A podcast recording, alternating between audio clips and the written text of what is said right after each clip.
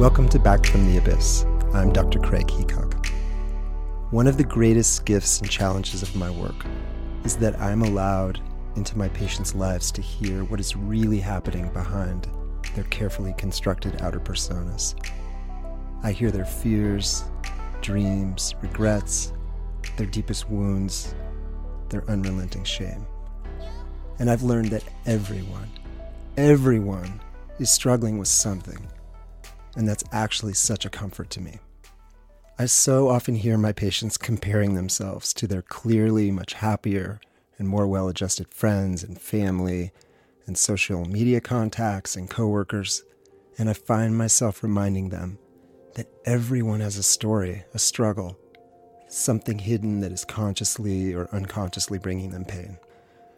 A few years ago, I was at my 25th college reunion, and I decided to conduct a little experiment, kind of a psychiatrist experiment. My hypothesis was that everyone there would have experienced at least one, probably more, significant life traumas since graduating. So, I slowly worked my way around the room, opening my conversation with So, I have this theory. I bet all of us here have been through or is going through something really, really awful since graduation. And then I went on to tell my story of spiraling into despair and addiction after a number of patient suicides. And my story turned out to be some kind of magic key that opened up the lock of each of my classmates' psyches. I heard of terrible losses and bitter divorces, unrelenting loneliness, and children with profound disabilities, deaths of siblings and best friends, and battles with cancer and autoimmune disease. And as I listened to each story, I found myself so moved by my classmates' resilience, by their bravery and their wisdom and compassion. Every single person I talked to had either walked the fiery coals of despair or was actually in it at that time. One of the last people I talked to, after telling her story, she pointed to the front of the room where my former classmate and dear friend Maro was at the microphone, smiling broadly and entertaining all of us with her unrelenting positivity and funny stories. And this woman said, she pointed at Maro and she said, I think all of us have been through something. I, I think you're right. Except Maro. I mean, look at her. She's amazing. She's just like she was in college. She's so happy and funny and full of life and awesome. Yet I knew that this was not, in fact, the case. For Maro and her husband Brian, another longtime friend of mine and former classmate, had already been through three major trials and made it through the other side. Today's episode is the story of a father and a husband, of learning to not walk around the pain but to face it directly. It's Brian's story of his life getting better and better until it wasn't. My kind of backstory is that I I was the oldest of, I have three younger sisters, and I grew up where, in a setting that everything was very good and getting better, you know, and there was, it was all a great trajectory. Things were a lot of fun. There was opportunity around. Um, whatever I wanted to tackle, I could.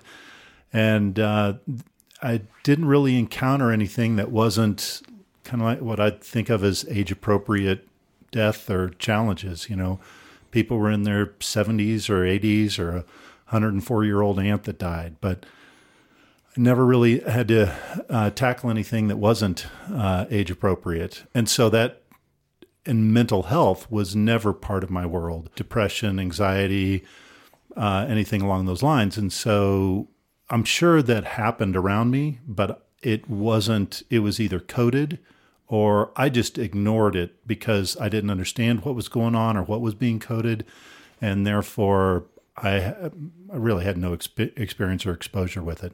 Mm-hmm.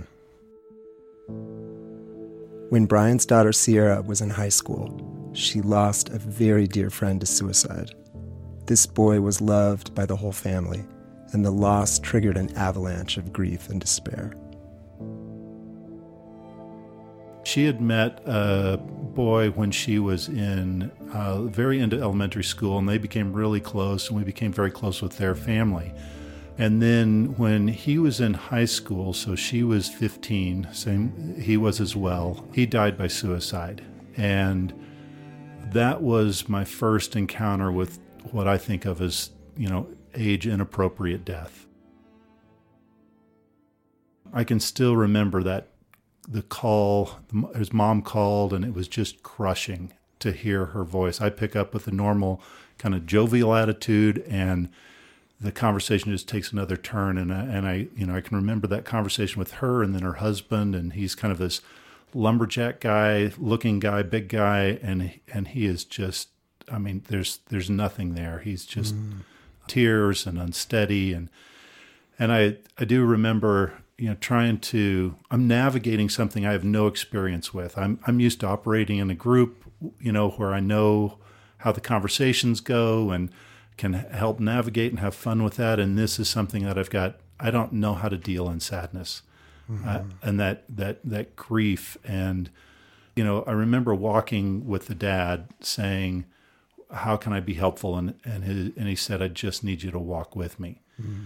And i really didn't know how to navigate that with him because I kept expecting the conversation. You know, I'm used to ending a conversation with, oh, that was great or that was fun. And we're not ending those conversations that way. And I wasn't, as a as an extrovert, I wasn't comfortable just even with the silence of kind of walking. Mm-hmm. And um, so that was that was a that was a an important introduction for me but it was also something I look back in hindsight and I know I could have been better for the family and I know I could have been better for myself in that mm-hmm. process. I didn't know how to be in that space mm-hmm. uh, at all.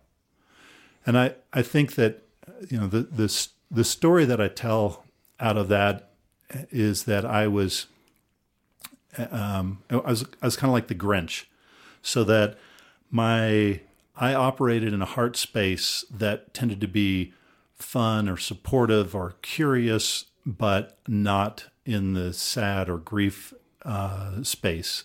And so I kind of had this partition in my heart. His suicide and then the follow up from that meant that I that I had to be in there. And so my heart literally it, for me I could feel it virtually grow because I was in a new heart space, mm-hmm. which I've spoken to the dad since then many times and commented about how much I think about his son because his suicide caused me to be a better, more full, and uh, open person. Mm-hmm.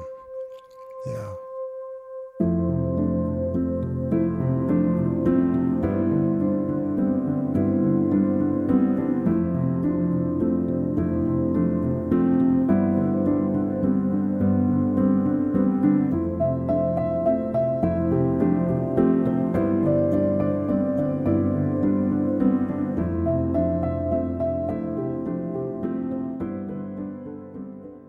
We took him on week long canoe trip. Mm. Um, uh, he was very happy, and I mean, it was just a joy to be around, and, and somebody that was very welcome in our life. Him and his and and his parents. Mm-hmm.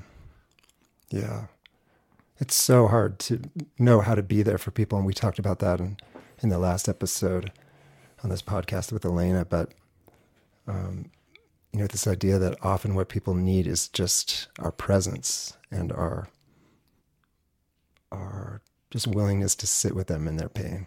Right, right. Just to know the, because it, God, it feels so alone, mm-hmm. and to know that you're not alone is huge. Mm-hmm. I mean, that's that's kind of what's going on right now with this coronavirus piece. Yeah, right. We're all trying to make sure people aren't uh, uh, trying to check ourselves from being alone. Mm-hmm. Suicides tend to have lethal fallout. We might think of suicide, especially in adolescence, as a type of infectious disease of the spirit. Sierra, being closest to this boy, soon spiraled down into her own hopelessness.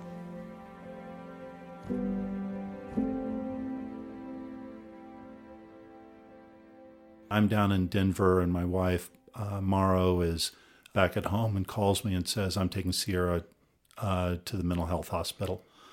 And what was really going on was Sierra basically said, I'm I've got suicidal thoughts and I am and I don't feel safe. and so that obviously was a whole new was was even a you know for me that was a very personal introduction into it more so than the than this boy was um, because it was my daughter and in that I mean some of the there was one you know you go it was weird went to the hospital and there was there was some relief for Sierra that she was there I think because she felt like I, I suspect she felt like she was she had the right attention. She didn't feel like she was dealing with parents that weren't clued in because she was with professionals and had stated her concerns already. And so we get there and she's feeling more upbeat about things than I would have expected for someone who had just gone into mental health hospital. And then, and even there was some, a little bit of, um, some parental guilt, like what did, what did I do? And one of the things that happened was she wrote a, an essay for um, uh, as a background story for her group discussion, and basically she said I had a great childhood, you know, and she kind of laid out some of the things that were going on in her childhood, and and and I have to say that there was some parental relief there. Like, mm-hmm. okay, I there's nothing that's coming up in this that's I did something badly wrong, but that didn't solve where she was, mm-hmm. and um, speaking, and, I was just thinking. Speaking of solve, you know, you work as an engineer, right? And um, right. You, you know, you fi- you fix things, you design solutions um, for a living. And yeah. I wonder, realizing now that Sierra's in this darkest place and hospitalized, and yeah, in fact, that's that's a you know, if you when I think about the medical profession, it's you know, it's all these these systems that you're looking at, and whether it's your you know your heart or your a broken bone or whatever there's it's it's fairly mechanical or there's it can be an electrical system or whatever but it's these systems that are pretty are, are fairly well understood.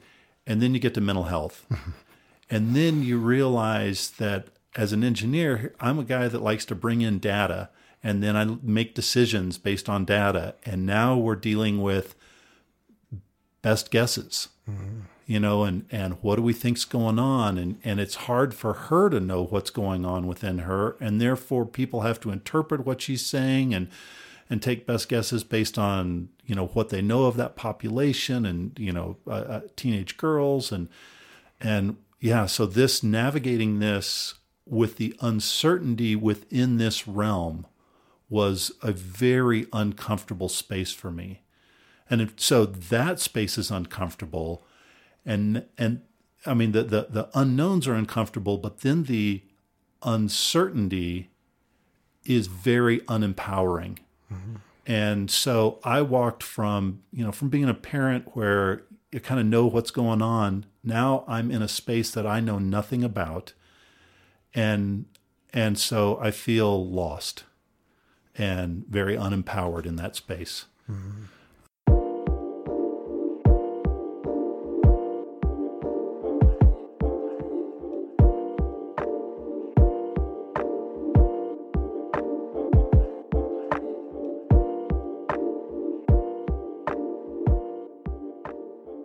I'm in the kitchen and we had just hired an electrician to come in and put in more outlets in the in the house so that um, the extension so that she couldn't use an extension cord to hang herself. And then we were going to and then we're having to go through my I'm going through my shop and pulling out all the cords and the the line and the sharp tools. And then we're going through the kitchen and and we're paring everything down uh, scissors as well so that we've only got like two knives so we can track where those things are. And and I I just my wife Morrow asked me she goes what? She asked me something and I don't remember exactly what it was but my response was I just want my little girl back. Mm.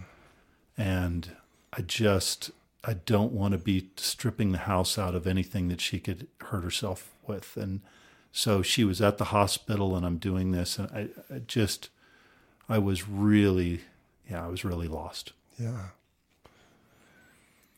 yeah. There you are trying to keep her safe and do everything right and make it right for her, but you're so limited what you can really actually do to change the course of things. Yeah. Oh, yeah. Yeah, and that, and you know, and the, and you're waiting on the medication to take effect. you know, we're going to try this and we're going to try that. And, and it's try, right? And, and this may take, you know, you may start to see a change within a week, or you may start to see a change within three weeks, or we're going to have to taper off this because it's not doesn't really seem to be doing it, or or you know we, let's do more vitamin supplements along with this, or and there's all all sorts of uh, just this this trying thing, and and and it's all time, but and it's understandable why it takes time, but Mike, you have you just want that time to go by mm. because you want to get back to that child that's wants to hug you and as opposed to that child that wants to isolate. Yeah. And again, that's where this engineering side of me is, you know, and male, right? I'm going to problem solve. Well, this you don't problem solve when someone's in that space. You're just listening. Mm-hmm. And so it was it, it was that type of discussion that was really, or that, that kind of presence that was really helpful was somebody that would just listen. So with her, with Sierra, we were very, I was very comfortable in reaching out or talking about it. And it, there was a guy at the gym that I ended up, I'm in the locker room. We're changing, you know, and I, I, speak with him frequently. He knew uh, my daughter and, and he said, how, you know, what's going on? And I just said, you know, this is what's going on. And, he, and you could see his, energy level go from, oh, you know, we're just chatting, and its energy totally changes. And he said, my brother, or my brother, yeah, uh, died of suicide. And, and it just took our relationship into a very different space, mm. you know, and he's offering his support. And the more I would open up to others about it, um, the more the support I would get from everyone. I, I can't remember a bad reaction from anyone. And I and I do have to admit, I think I give I think my presentation probably gave folks an out to say, I'm really sorry about that. How are you doing? And if I felt that they were uncomfortable, I probably would have just navigated away from it. Mm-hmm. And if I felt like they were uh, allowing that conversation to be open and continue, then I would have walked into it. Yeah. I see a lot of t- times in my practice that when, say, an adolescent is in deep crisis, that the parents can really struggle to be on the same page. Oh, yeah, um, and you know that that deep horror of of watching your kid spiral down can really pull parents together or can pull them apart if if they don't figure out a way to be yeah on the same page and working in, as a team. Yeah, and we definitely had that so Morrow definitely led the kind of the medical charge with my daughter. One of the things that we've learned in parenting is that I tend to think things are going to be better and Morrow gets more concerned. Mm-hmm. So and and that tension continues to this day. We're doing a better job of navigating it, but what we learned and the agreement we came to is around medical stuff, we're always if we differ, we're going to go with her because she's never wrong it's just more conservative, mm-hmm. and therefore um, it's going to be the safer approach. It may be more expensive, but whatever. Mm-hmm. That's just money. So I think we practice this in the same way. Mm-hmm. Just we would let we would have that discussion, and and I know I could have been more supportive and more of a co-parent around the medical side with my daughter, but I wasn't. I and I wasn't as far along as Mara was. Mm-hmm. How do you know, or how did you know when things were okay? Again, another thing I see a lot of the families I work with is parents are wondering, how do we know if our daughter is okay? How do we know if our son is fine? He or she may look like they're doing okay, but I mean, what was that journey for you in trying to come to peace with if when Sierra was actually okay? So I think the big one of the tools that we had was on the fridge. So to avoid this conversation every day or or every hour of how are you doing, you know, how where's your anxiety level? Someone made a recommendation to put a scale, and if Sierra was, um, she could adjust the scale, and she, it was just it lived on the side of the fridge, and she would walk in and take it up or take it down, and would notice the change, and so if and if it got really high, would go chat with her or my wife would in particular. If it when it came back down, we were would kind of back off. But that way, she was communicating without having without us having to prompt her mm-hmm. uh, with a question. The other piece, and I, I, don't know if this is the best indicator, but it, it, made a lot of sense for my wife and I, who are both um, quite extroverted, um, and that is if the kid, if the either child is isolating, that was a big flag for us. Mm-hmm. And so that's that's the piece we used was uh, are they isolating and where are things on the scale? The other the other piece in this is that when Sierra was you know there's no uh, suddenly there's no pressure right We're, there is no there's no expectations we're just happy she's alive and so school would basically just pull her out of school we'd tried to set up an individual education plan with her an iep but she's in she can't she's having trouble retaining things that she reads. You know, it's, it's kind of like a brain injury in that, and and she can't remember. She doesn't. She can't focus. She's having trouble actually reading. Um, we just kind of stepped back from that semester as far as our own expectations, and then that made us continue to step back to say what are our other expectations that are creating undue pressure. And so it really made us adjust what you know, you think, well, I, I just want our kids to be happy, but that path to happiness comes with our own internal painting um, that we are projecting out there for our kids to follow toward.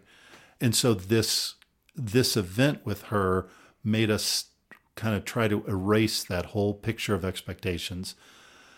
When she was starting to get better, she was beginning to engage with others mm-hmm. and wanting to engage or do more things or be out or be social with us, even.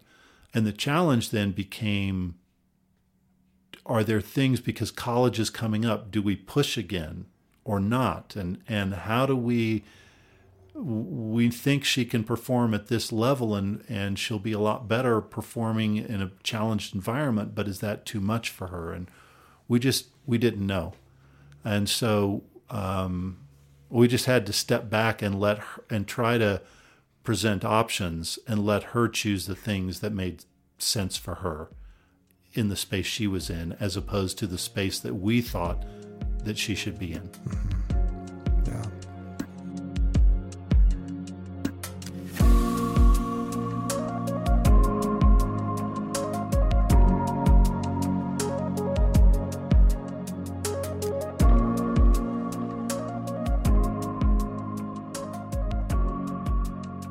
is much more introverted than uh, Maro and I are, and we're dropping her off at college, and she she's coming down the stairs, and there's this boy bringing stuff up, and she says, she asks him his name, and she makes and and he gives her a name, and then she asks him something else, and he says, "Oh, where you know what room are you in, or what hall are you in, or whatever," and and then we, I'm behind her and I walk on down and I get outside and I said, wow, that was really great. And she goes, I've just decided I'm just going to say yes. If mm-hmm. I think I should do something, I'm saying yes. If I, you know, and, and I'm like, oh, she is, not only is she back, but she is now grabbing life and trying to move it and make it and, and embrace it.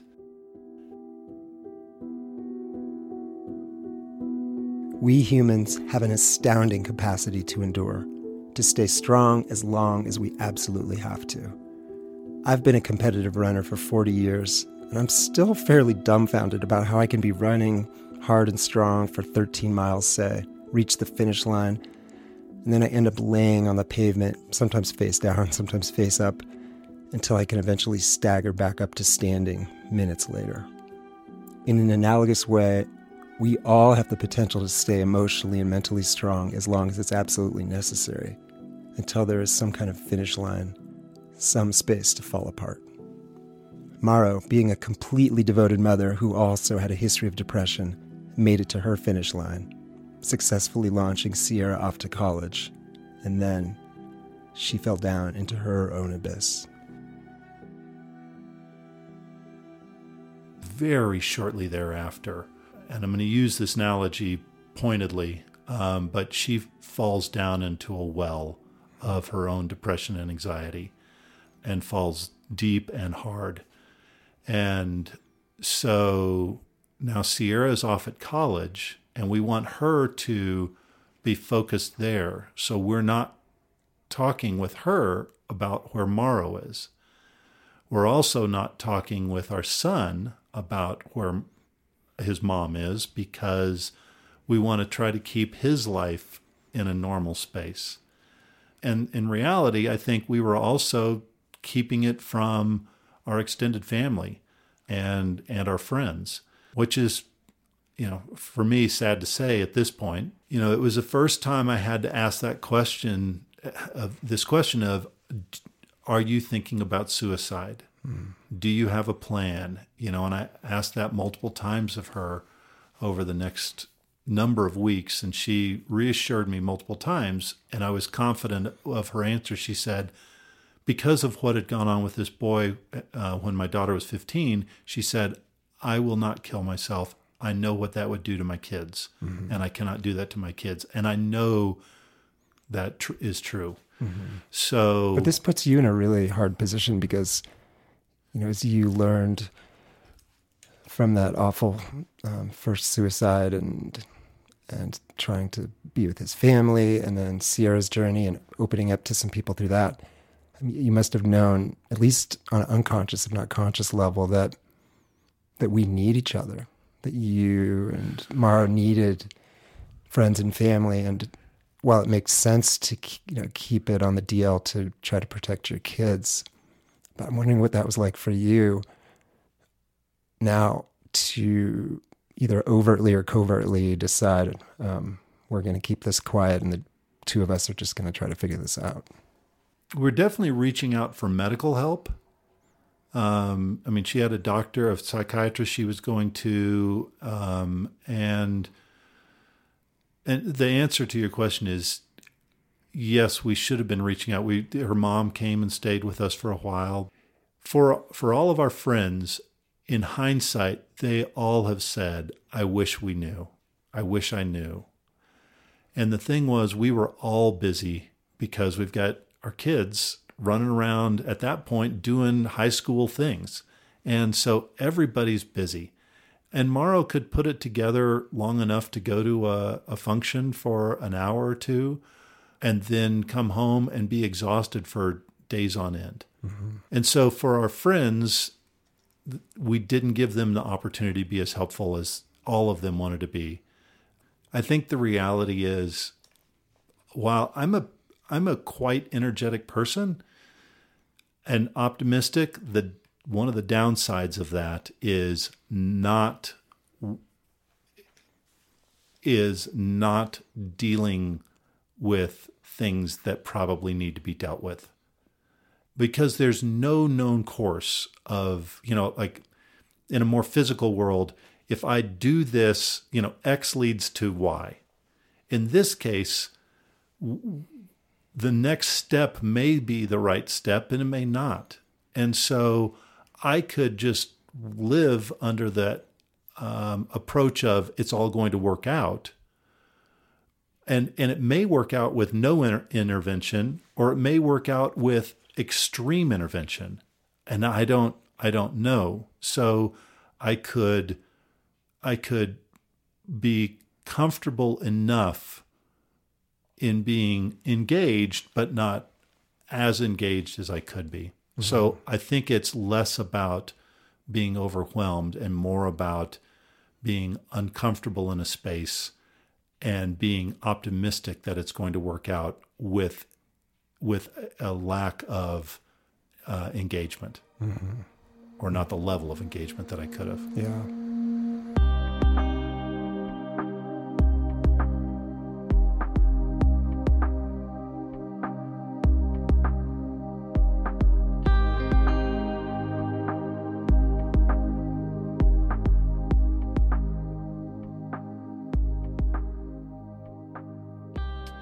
I had to start saying that is n- this sickness is not you.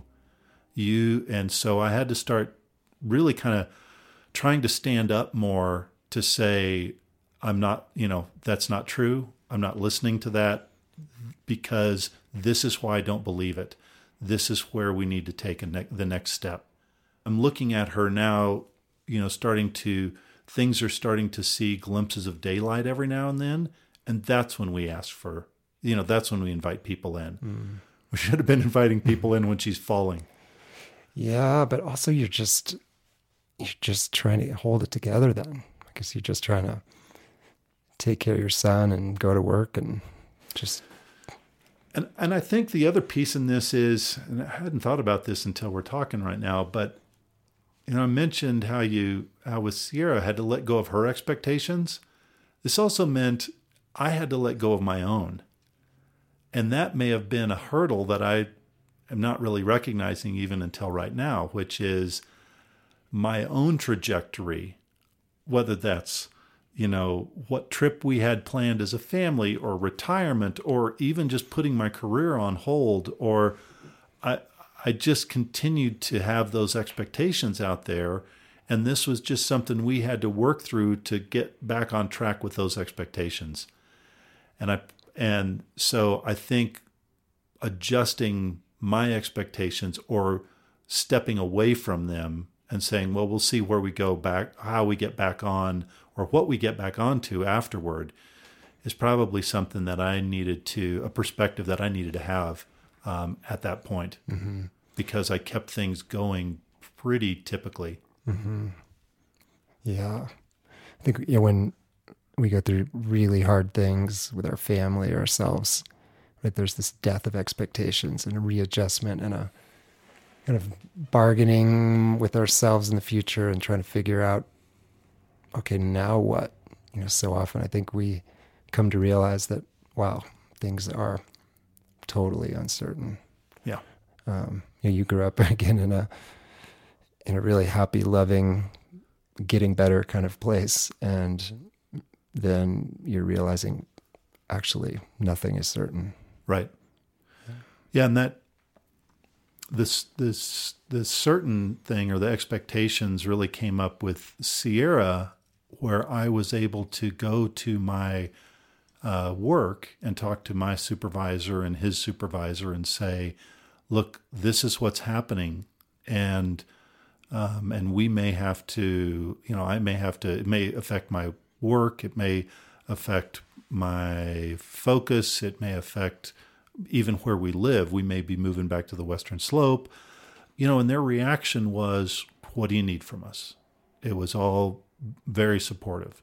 Um, and, you know, and that's one of those pieces of work where you, where the personal really, the two are very linked as much as we try to think that they're separate and, and it really inserted itself into the business side.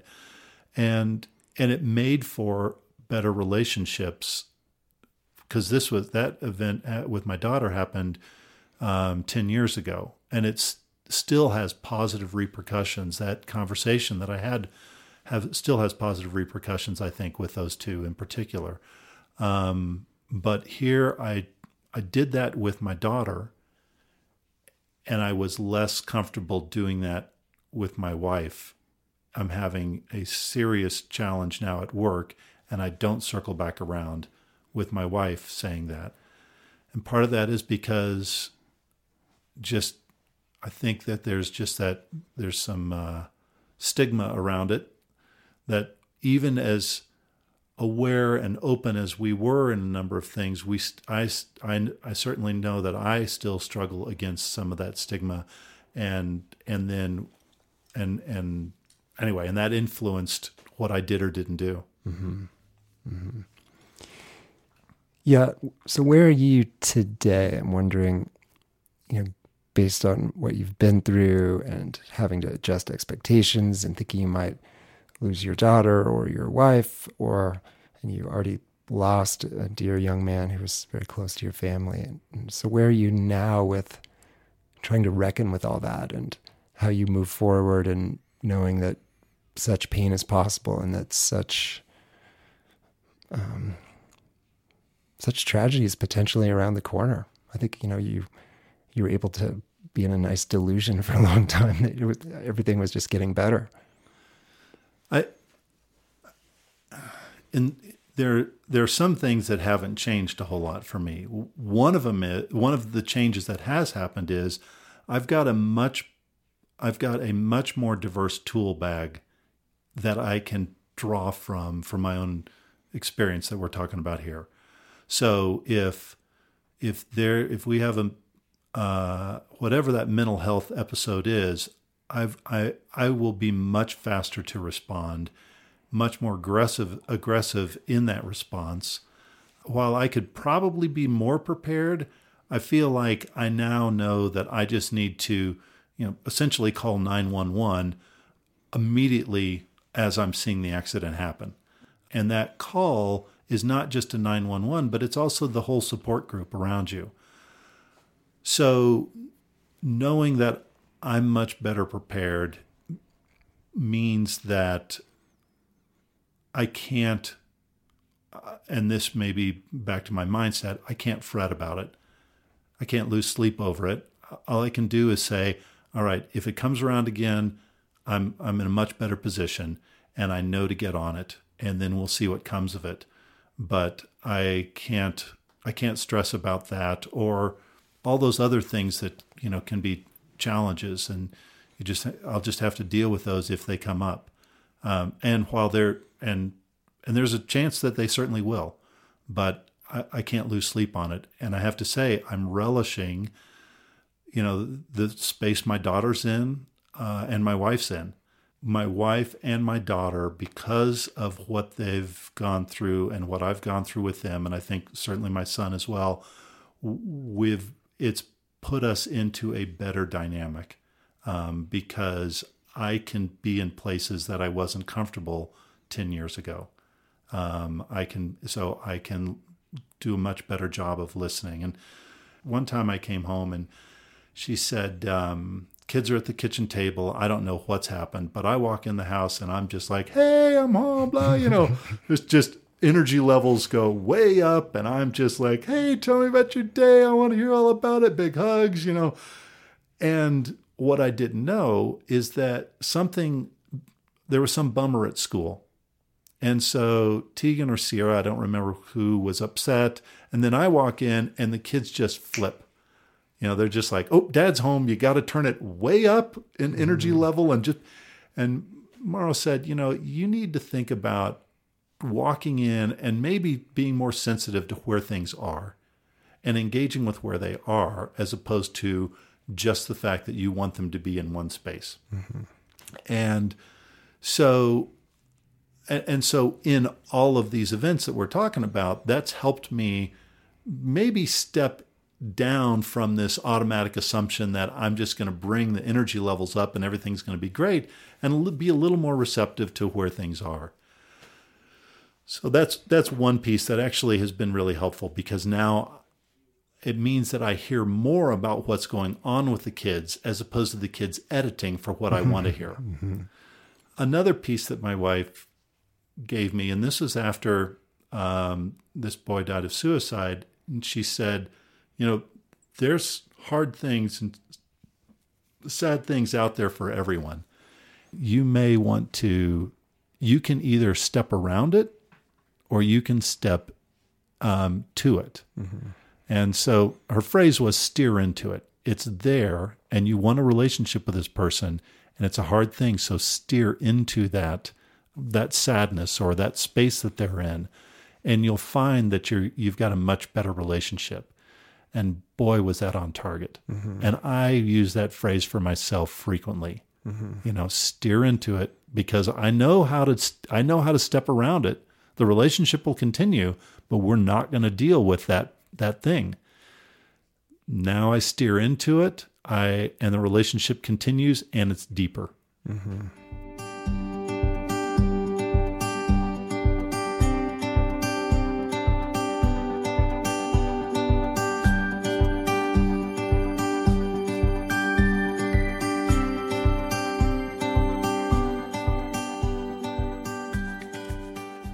Because of this, because I'm, I, I also used to be a, a, commercial raft guide.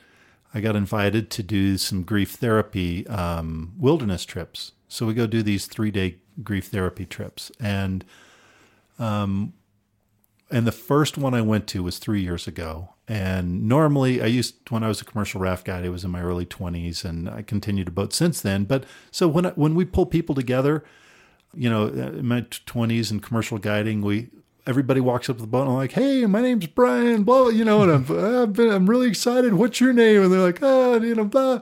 And the next person, it's all these up energy levels, right? Mm-hmm.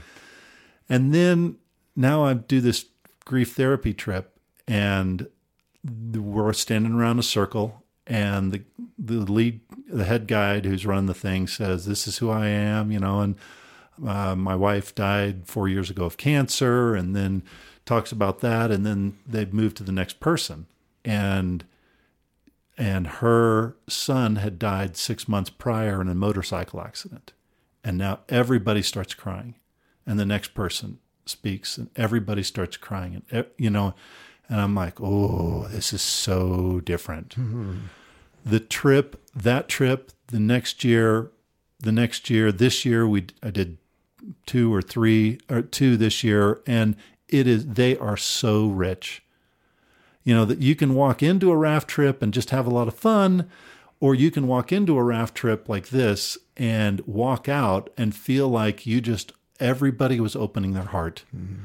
and feel so much more connected. Mm-hmm. And you can also have laughter on the trip and tears and talk about the stars or whatever mm-hmm. you know mm-hmm. and and so yeah to your point opening that that space up just makes things so much yeah. richer yeah right we get close to each other by making ourselves vulnerable yeah and yeah, I could see where to start a raft trip with that instead of this, Hooah, we're going to go you know, crush the rapids. Like, no, we're going to share something hard. Right. Wow. Right. Yeah. We are all here in this life to learn, to grow, to find, and to make meaning. I love so many parts of Brian's story how his heart space grew after the loss of a young man to suicide, how he learned to put his own wishes and plans and expectations on hold to meet the reality of what his daughter and wife needed, how his life traumas actually brought him even more into the present moment with a deeper sense of gratitude and connection. I think there's so much for me, for us, to learn from this story, which is probably not so dissimilar from the hidden stories of your coworkers, former classmates, neighbors, and even friends. We're all in this together, or at least I really, really hope we can be. I think that's the only way we're going to make it.